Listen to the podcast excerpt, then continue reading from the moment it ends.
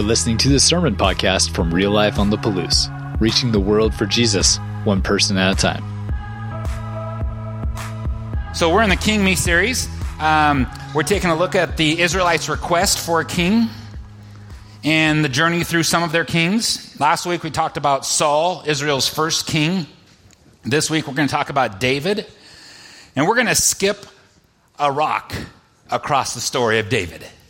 We are not going to be able to accomplish everything in this beautiful 30 minutes that I have to understand fully everything about David. Let me tell you a little bit about David. He is the most frequently mentioned human in the Older Testament. There's a lot about David. He's the second most uh, uh, frequently mentioned human in the entire Bible. Uh, Adam talked about uh, the end of the story with the judges and how it kind of went into Ruth and, and, uh, and Boaz. He is the grand, great grandson of Ruth and Boaz. He had at least eight wives that we know of in Scripture. He was a great warrior and also a musician. And he was a man after God's own. Oh, you guys know about David. This is good. This will be so easy. So, uh, as we catch up with David, we're going to just kind of skip a rock across a bunch of, of, of his. Uh, this is not an exhaustive study of David, but I want us to get to the point of uh, what does it look like to be a man or a woman after God's own heart? What are some of the things that we're seeing in David that would show that? And what should we be looking for within ourselves to, to kind of do a heart check for ourselves of how we're doing about being after God's heart? So, we're going to meet uh, David when he first gets anointed by um, Samuel. Now, Samuel was pretty disheartened from what had happened with Saul. Samuel was the prophet, and he's the one that called, uh, God told uh, uh him to go get Saul. And things didn't work out. And in chapter 15 of 1 Samuel, which is kind of, we'll be skipping through 1st and 2nd Samuel and Psalm 51. Uh, but in chapter 15, God uh, takes away his spirit, his, whole, his blessing and his anointing on Saul. And he tells Samuel, hey, we're going to try again. We're going to take another swing at this. This was a, a swing and a miss. And so here's where we uh, are going to meet uh, Samuel, uh, or Saul, excuse me, David. I have Samuel, Saul, David. David. Uh, David, here's where we're going to meet David here. So join me uh, in uh, chapter 16, verse 1.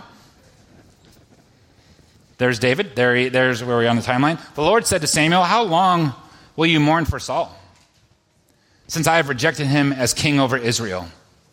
Fill your horn with oil and be on your way. I am sending you to Jesse of Bethlehem, and I have chosen one of his sons to be king. Verse 6 When they arrived, Samuel saw uh, Eliab and thought, Surely the Lord's anointed stands here before the Lord.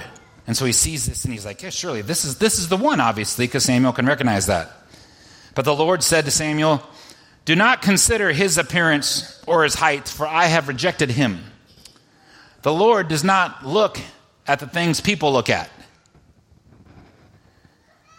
People will look at the outward appearance, but the Lord looks at the heart. How do you feel about the fact that the Lord looks at your heart. How much time in your week, how much time in your, adult, your life are you spending working on the inside of yourself versus working on the outside of yourself? Let's do some heart surgery today.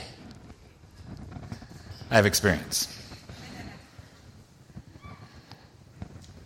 We're looking at a man after God's own heart so, how is my heart like David's, or how is it not like David's? The Lord looks at our hearts, and we should do the same. Verse 8.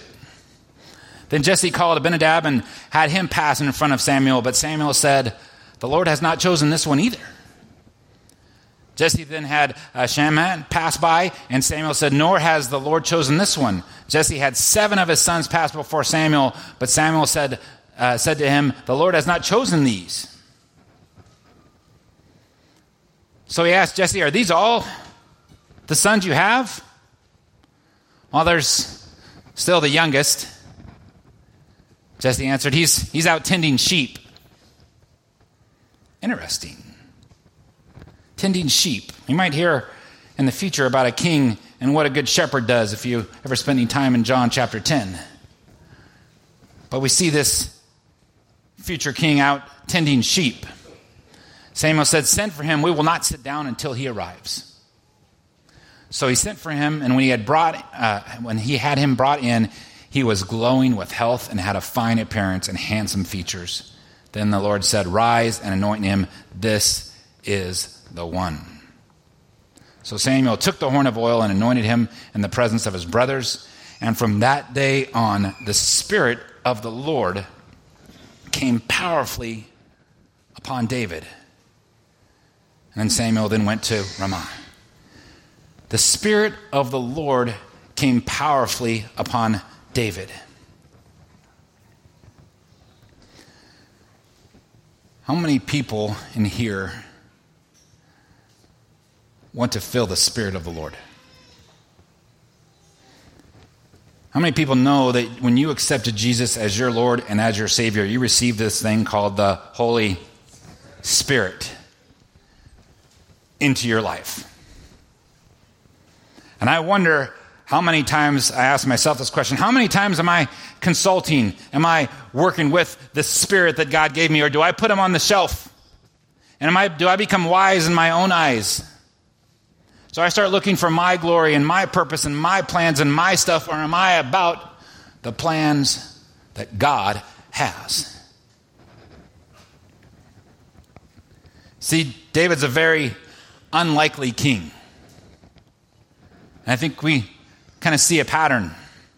He wasn't from the bloodline of Saul, he wasn't rich in class or social status, and he was the youngest son of a large family. Oh, they didn't even want to bring him in. They weren't like, I want to see all your sons because one of them is going to be king. Well, obviously, it's not David. We don't even need to worry about him. And he parades the best and everything that you would think that would look kingly and stately and all these things that are coming across. And David's out doing what? Tending sheep. Everything in society and culture standards would have been against David being king, except for the fact that God chose him. So he gets chosen and he goes back to being a shepherd. The spirit had left Saul. Saul becomes distraught. It says like an evil spirit kind of replaced the spirit of God, and he becomes distraught. And he has nightmares. He has all these things, and he needs uh, music to calm his soul. And they're like, "Hey, I know a guy." And his name was David. And so David came in and he played music for Saul. And here's the problem. Here's Saul's problem. You can't be full of yourself and full of the Holy Spirit at the same time. There's not enough room. You can't be full of yourself and you can't be full of the Holy Spirit at the same time. God wants all of you. He wants you to be fully engaged, fully present, and fully directed by Him. So David serves Saul plays music to calm that paranoid spirit. And then we're going to run up about five or five years later. You know what happens so fast in the Bible? You're just like bang bang, and then you like forget that there was like oh five years. Well, what was David doing for five years? Well, he's helping play. He stayed with Saul. He's helping play music. But what was he doing before he got that? Oh, he went. He was anointed as king, and then he went back to being a shepherd, doing his job. Like this immediate gratification, like boom, here to here. That's not the way that we're overly seeing it in the text. God's been working with David for quite some time. So, five, five-ish years or so later, we get to the story that many of you probably know about David. And this is a story about David and Goliath. Let's take a look at that picture of Elah Valley. This is actually this, the place and the location to farther to the left there uh, is where this story takes place. And it was interesting when I was here in 2015, I got to walk across the dry stream bed that David might have pulled his stones from. And I got to climb up and scurry up the side of this hill to this place called Sha'araim, a city of two gates. And they discovered some pretty cool things. And this was in the early 2000s. This was like the first time they actually discovered archaeological evidence that David even existed. Before we had the text, but now we have like archaeological evidence that he existed. And so this is the place. They didn't have those apartments in the back there. Um, those weren't built yet, I don't think. But this is where it actually happened the story of David and Goliath. And so, um, uh, David's dad says, "Hey, go check on your brothers. Go bring them some food. Let's go. You go go serve the men folks up there who are doing the hard work. Uh, you young young boy, and go take this up there." And so David uh, strolls up to this place that this uh, this battle is going to happen, and uh, he hears something that's going on. And so let's catch up with this. We're in 1 Samuel 17. We do verse 26 says, David asked the men standing near him, What will be done for the man who kills this Philistine and removes this disgrace from Israel? Who is this uncircumcised Philistine that he should defy the armies of the living God? And before this, the armies of the living God are quaking in their boots. They're afraid. Why did we want a king again? Why did Israel want a king again from last week? Who will go out and fight our battles for us. And what's the king doing? King Saul is standing there taking the insults. And this Philistine is out there putting down the kingdom of God, putting down the God of Israel. David gets mocked for even being there. Like, you're just a young boy. You know, you can't do these things. So David said to Saul, Hey, let no one lose heart on, our, uh, on account of this Philistine. Your servant will go and fight him. All of these warriors, all of these experienced people are there. They're ready to go. They got their swords, they got their shields, they're, you know, and they're afraid of this giant Philistine. And Saul replied, You're not able to go out against this Philistine and fight him. You're only a young man. And he's been a warrior from his youth. He's going to smash you. But David, David said to Saul, Your servant has been keeping his father's sheep. When a lion or a bear came and carried off a sheep from the flock, I went after it. I wonder if this is part of what makes David a, a man after God's own heart. Action, boldness, seeing things, seeing a right and trying to make it, uh, seeing a wrong and trying to make it right he just knows who God is. He's had these experiences, and he's not going to sit here and play around. I went after it. I struck it and rescued the sheep from its mouth. When it turned on me, I seized it by its hair and I struck it and killed it. Your servant has killed both the lion and the bear, and this uncircumcised Philistine will be like one of them. Because he has defied the armies of the living God. Why am I going to win? Because of my great power and my great expertise and all of these other things. And yes, I fought lions and, and bears and tigers and my, oh my. No. Uh, like, I'm going to get after these things, but like, here's why. Here's why the Philistine's going to lose. Because he has defied the armies of the living God. Not because David's so awesome, but because David knows that God is so awesome. And he says, The Lord who rescued me, like he has this relationship with the Lord. I don't know if you've ever fought any lions or tigers or bears, but you would really want the Lord involved. And so he already has this experience that the Lord who rescued me from the paw of the lion, or from the lion and the paw of the bear, will rescue me from the hand of the Philistines. So Saul's like, okay, cool, do it. Take my armor, take my stuff, and David tries to put on his armor and put on his stuff, and he tries to go, he's going to go out there and take care of this problem. But David's not in his own comfort zone when he does that. He's, he's not like Saul. He's not even like Saul's armor. He's not even like Saul's sword. He's not even like, he knows who he is. He didn't have armor and a sword and all those things when he took care of the lion and the bear. He knows his identity that he's a shepherd. And what does a shepherd have? A staff. And what is David known for? Whew. He can sling it. When you're spending hours, 12, 13, 14 hours a day out there as a young boy, I'm sure you get bored and it'd be fun to throw rocks at stuff and throw rocks at your sheep. And so he, he takes his stuff, he knows his identity, and he grabs five smooth stones and he goes out there. So you have David's tools and what he's built for, and you have Saul's armor and what Saul thought he was built for. But you got to operate in your own gift and talents. We are not, we don't all have the same gift and talents in here, this room. Thank goodness. What are the gifts that you have? Are you trying to pick up somebody else's armor and put it on in your life? Or are you trying to be who God has designed and called you to be? You don't have to be somebody else. David didn't need to be like he didn't need to be like Saul. He didn't shouldn't have been like Saul. Be you, know your identity. Know your identity in Christ and know your identity in his kingdom. So David goes out, and David said to the Philistine, You come against me with the sword and the spear and the javelin, but I come against you with my amazing slingshot ability. No, I come in against you in the name of the Lord Almighty, the God of the armies of Israel, who you have defied. This day the Lord will deliver you into my hands, and I'll strike you down and cut off your head. Very Christian. And the, uh, this very day I will give the carcasses of the Philistine army to the birds and the wild animals. You know why I'm going to do that? Because the whole world will know that there is a God in Israel. Who's getting the credit for this? God in Israel.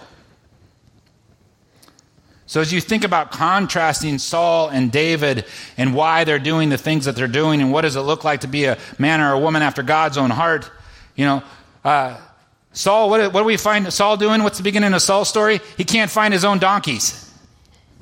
What's David doing? His job. He's tending sheep. Who are they fighting for? Well, Saul kind of tries to start off well, but he ends up fighting and worried about his name. And will his name be great? And his family legacy? And who's David fighting for? The glory of God. So Saul tries to prefer, uh, preserve his legacy, and David is concerned about the legacy of the Lord of Israel. So as we continue to skip a rock across the top of this thing, we're going to go from cha- uh, 1 Samuel chapter 18 to 2 Samuel chapter 11, and here's what happened. Go to this list I have here. Maybe. All right. So Saul tries to kill David the first time. So he uh, there's this, there's people were singing like, hey, Saul kills thousands, but David kills tens of thousands.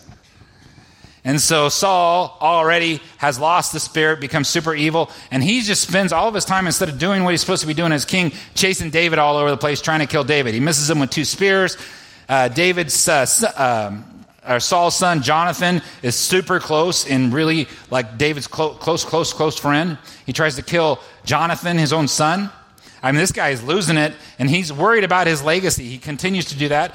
Um, David destroys the Amalekites. Saul takes his own life, which divides the kingdom.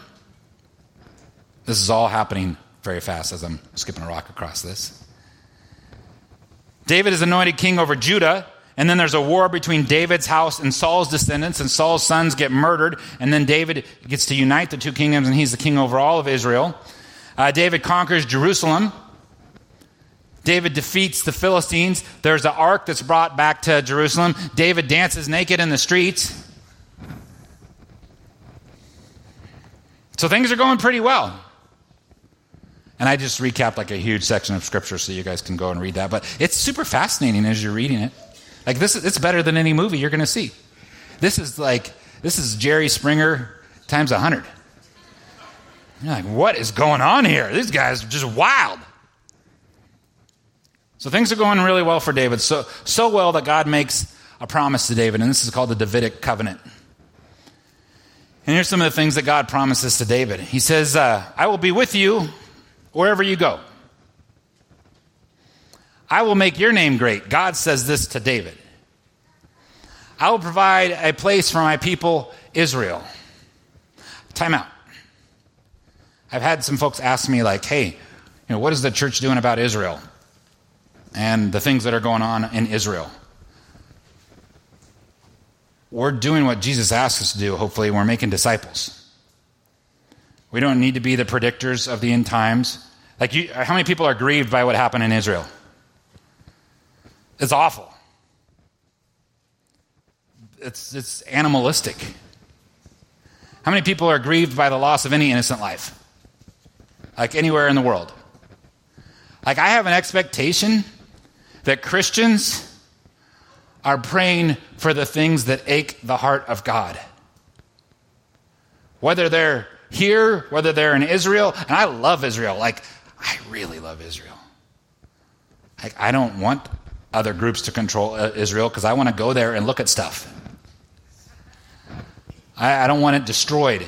I don't want this stuff wiped off. And if you, there's very, there's very lots of biblical cool stuff to, to talk about with Israel and why it is the way it is. And there's lots of paths that have been weaved. Like we're talking like current Israel and like ancient Israel and all these things. But I have an expectation that every one of you who call yourselves Christians are praying for the things that are heavy on your heart that God allows you to see.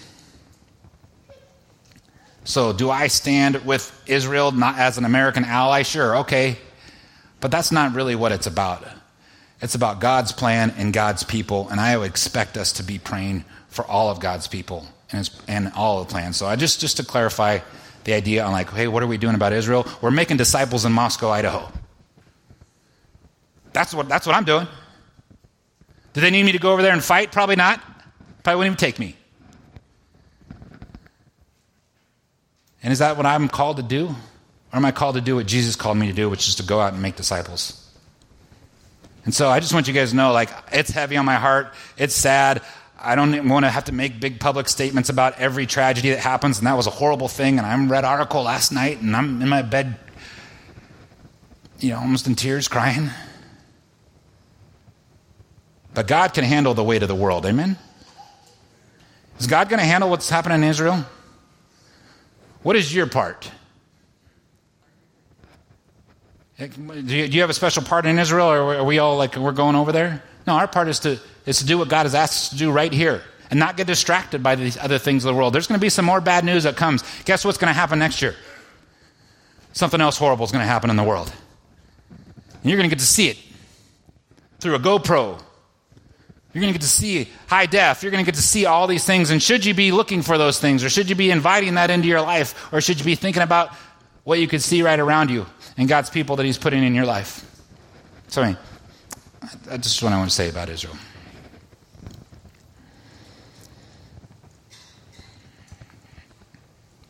I will give you rest. I will set up your kingdom for all time through him who will be my son. I think that's a prophecy towards Jesus Christ.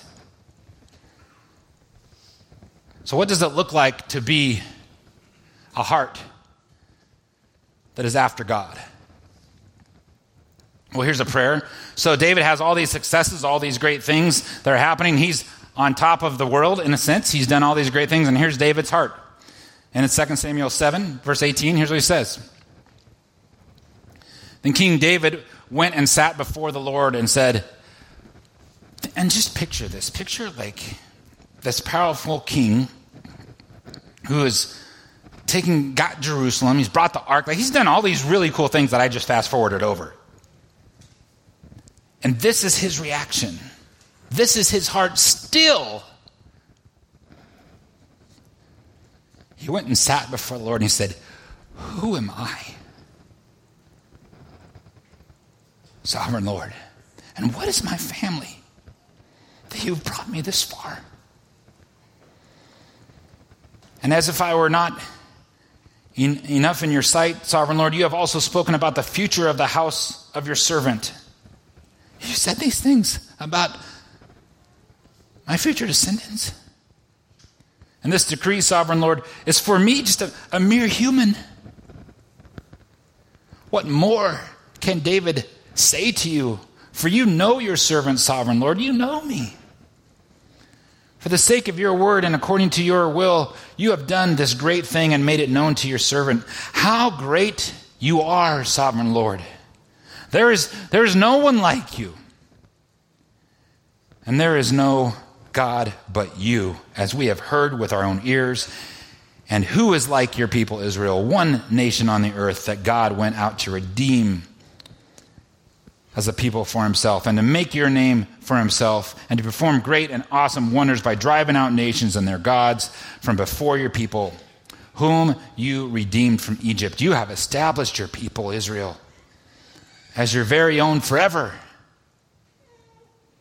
And you, Lord, have become their God. And now, Lord, Keep forever the promises you have made concerning your servant and, uh, and his house. Do as you promised, so that your name will be great forever. Who's he focused on again? God's name will be great forever. That's why. And then people will say, The Lord Almighty is God over Israel, and the house of your servant David will be established in your sight.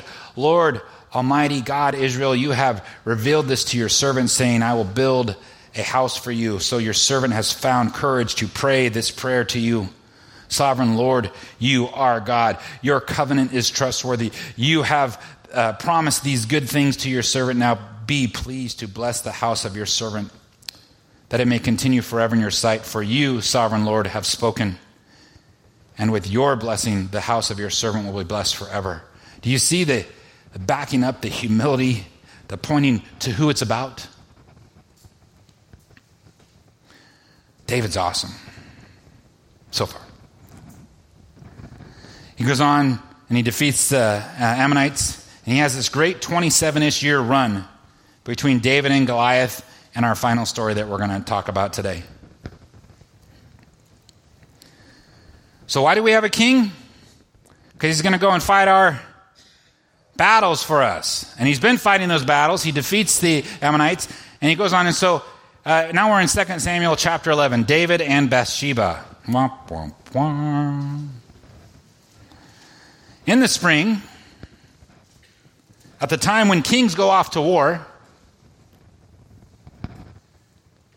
David sent Joab out with the king's men and the whole Israelite army. Where's the king supposed to be? Off to war. But he sends people to do that. They destroyed the Ammonites and besieged uh, uh, Rabbah, but David remained in Jerusalem. And what happened? What's David doing in Jerusalem? He's overlooking the kingdom and he sees Bathsheba. I mean, you know this other story about David and Bathsheba, right? This is like the Godfather, right? He like sees something that he wants and he takes it, which happens to be Uriah's wife.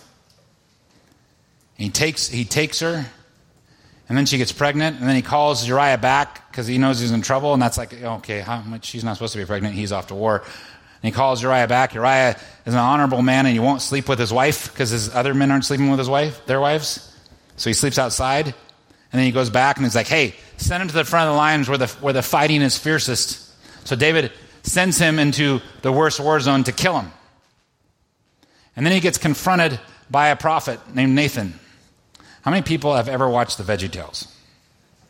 Some of you? This is the rubber ducky story. The rubber ducky story is this one guy has all these rubber duckies, and he has lots of rubber duckies, and he goes, and he, this guy over here only has one rubber ducky, and it's his favorite rubber ducky, and he takes that rubber ducky and puts it over here with his rubber duckies. And then he kills that guy. And so, anyway, Nathan's kind of retelling this rubber ducky story in Josh Gray's terms. And David gets mad. He's like, How could someone do that? That is ridiculous. That person should be put to death. And Nathan's like, That person is you, David.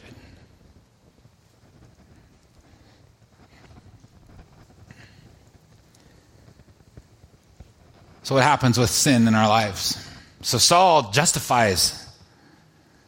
He justifies his sin. He justifies his mistakes. What does David do? What's David's response to the fact that he did he know the Ten Commandments anyway? Would he have known that as a king? Seems like he would have known that they weren't ten suggestions. And he would know that it's not about, you're not supposed to, to, to, to murder in innocence. You're not supposed to have adultery. And he murders, he commits adultery, which leads to the next sin of murder. So the man after God's own heart is an adulterer and a murderer.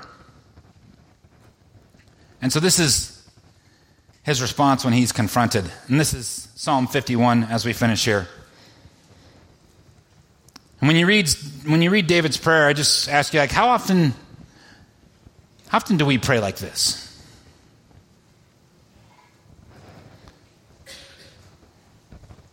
My um, Bathsheba moment in my life was when I admitted to my wife that I had been gambling away our resources. 2005. And some of you heard the story, but I was, you know, a pretty successful insurance guy, but we couldn't afford to pay our $800 a month rent because I had a gambling problem. And I had lied to my wife about it for, I don't know, six, seven, eight, nine months, always late coming home from working, slash losing our money, missing time with our kids. And when I had reached the bottom and was fully broken and sat in front of my wife, I had prayed really hard like this. I was at her mercy. She could see on my face, I don't know what words she heard coming out of my mouth, but she could see a broken human being who was asking for mercy and grace and love and a second chance. And I wonder in your lives, where is this come into your life? Where have you where would you feel Psalm 51 in your life? So let's read it together. Have mercy on me. Oh God, according to your unfailing love, according to your great compassion, blot out my transgressions. I have blown it. Wash away all of my iniquity and cleanse me from my sin. For I know my transgressions and my sin is always before me. Against you, you only have I sinned and done what is evil in your sight, so you are right to your verdict and justified when you judge. Surely I was sinful at birth, sinful from the time my mother conceived me. Yet you desired faithfulness even in the womb. You taught me wisdom in that secret place. Cleanse me with hyssop, and I will be clean. Wash me, and I will be whiter than snow. Let me hear joy and gladness. Let the bones you have crushed rejoice. Hide your face from my sins and blot out my iniquities. I don't want, don't, used, as a little kid, you're like, don't see me, don't see me, don't see me. But God does see you. He sees when you've blown it. And He provides for His amazing sinners a way out. He provides for David. Doesn't mean the consequences go away, because if you keep reading the story, the consequences were stiff for what happened. But you're seeing the heart of David. David, create in me a pure heart. Fix me, Lord. Mold me. Oh God, and renew the steadfast uh, spirit within me. Do not cast me from your presence or take your Holy Spirit from me. Don't take your Holy Spirit from me. Restore to me the joy of your salvation and grant me a willing spirit to sustain me. Then I will teach the transgressors your ways so that the sinners will turn back to you. Use me, Lord. Use me in my mistakes. Use my mess ups. And I want to be your servant and I want to go and help people come back to you. Deliver me from the guilt of bloodshed. Oh God, you who are God, my Savior, and my tongue will sing of your righteousness. Open my lips, Lord, and open my mouth. My mouth will declare your praises. You do not delight in sacrifice, or I would bring it. You do not delight in pleasure or in burnt offerings. My sacrifice, O oh God, is a broken spirit, a broken and contrite heart. You, God, will not despise. We'll forget the next two.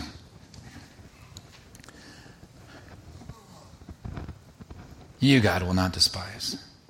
What? Why is David a man after God's own heart? He's open to the relationship. And when he blows it, he comes back broken and contrite. He's not trying to justify things. How do you respond when being convicted of sin? Who is the Nathan in your life? Who have you allowed in your life that knows you well enough that can speak into your life and say, like, hey, that's not going to be good? Who would you allow into your life to help you and convict you of the things and move you closer to God? We should be looking for a Nathan. We should be consulting with the Holy Spirit. So, do we justify our mistakes, or are we being taught to be humble and repent? Both David and Saul failed. They made mistakes, big mistakes. You and I made big mistakes. But how we respond to our big mistakes tells us a lot about the heart that God has. Are you responding like David or are you responding like Saul? David's story ends with him wanting to build a, uh, the house of the Lord, and God's like, Now you, buddy. You're not going to get to do that. You don't get to build my house. But it will come through your lineage.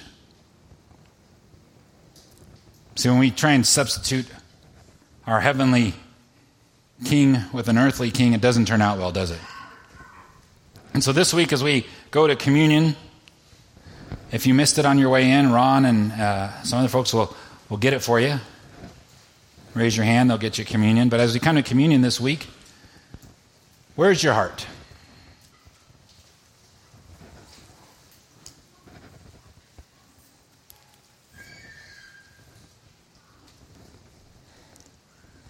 Are you evaluating your heart? How are you doing with the Spirit of God? Is it a stranger to you? Or is it in your life? And what would be different about your life if you're moved the way that God wants to move you? If it starts being about His will being done and not our own will being done, what would our world look like? Probably look like the, the kingdom of God. And so He made a way back for us. We have examples of these prayers, but he made a way back for us through his son. He gave us the king. As we're going to see next week, that next king didn't work out. And they kept not working out. And God finally said, You know what? I've been giving you guys what you want. Now I'm going to give you what you need. And you need my son, my one and only son. So the Lord Jesus, on the night he was betrayed, he took the bread, and when he broke it and given thanks, he, he broke it and said, This is my body it's for you. Do this in remembrance of me. Let us remember who our true King is. In the same way, after supper, he took the cup, and this is the cup of the new covenant. I make a new covenant with all of you. That whoever drinks this and this blood, and whoever, uh, when you do this and you drink it and you, you do it in remembrance of me, whenever you eat this bread and drink this cup, you are proclaiming the Lord's death until he comes again, and he's coming again. Amen? Lord, we proclaim you. Father, I thank you for this time. I thank you for King David. I thank you for the fact that you recorded things about King David. You give us hope. You showed us what it looks like, Father. To blow it huge, but to come back. To come back with a contrite heart. Lord, let us point to you. Anything that happens that's successful in our lives and in this church and in our careers and things, that is your glory, Father God. We all get to be a servant of the God, the God Most High. Lord, I ask that you do heart surgery this week. You do heart surgery of every person in this room that heard this message.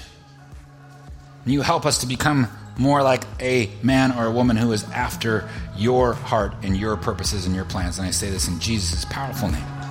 Amen. Thanks for checking out this message from Real Life. You can find out more about us by visiting liferotp.com and connecting with us on Facebook and Instagram. Until next time, have a great week.